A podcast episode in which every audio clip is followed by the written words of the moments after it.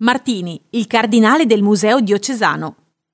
Inaugurato nel 2001 dal cardinale Carlo Maria Martini, a cui è stato poi intitolato nel 2017, il Museo diocesano è il punto di arrivo di un importante progetto a cui hanno dato il loro decisivo contributo alcune delle più grandi figure di arcivescovi milanesi del Novecento.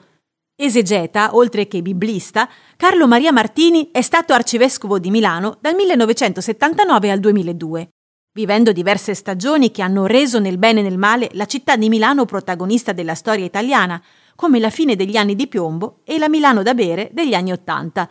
Il vescovo fu tra i primi ad accorrere a benedire il corpo del giudice Guido Galli, assassinato dai terroristi in un corridoio dell'Università Statale, e a celebrare i funerali del giornalista del Corriere Tobagi, brutalmente ucciso.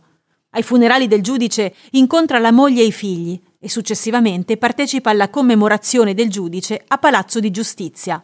Oltre ad essere stato un uomo di grande cultura teologica, fu anche uomo del dialogo tra le religioni, a cominciare dall'ebraismo, i cui fedeli amava definire fratelli maggiori. Sono numerosissimi gli scritti di Carlo Maria Martini.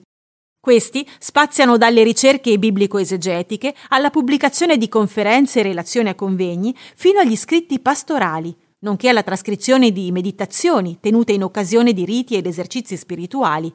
Fu soprannominato Cardinale del Dialogo. Dopo la sua morte è nata la fondazione che prende il suo nome, con sede in piazza San Fedele.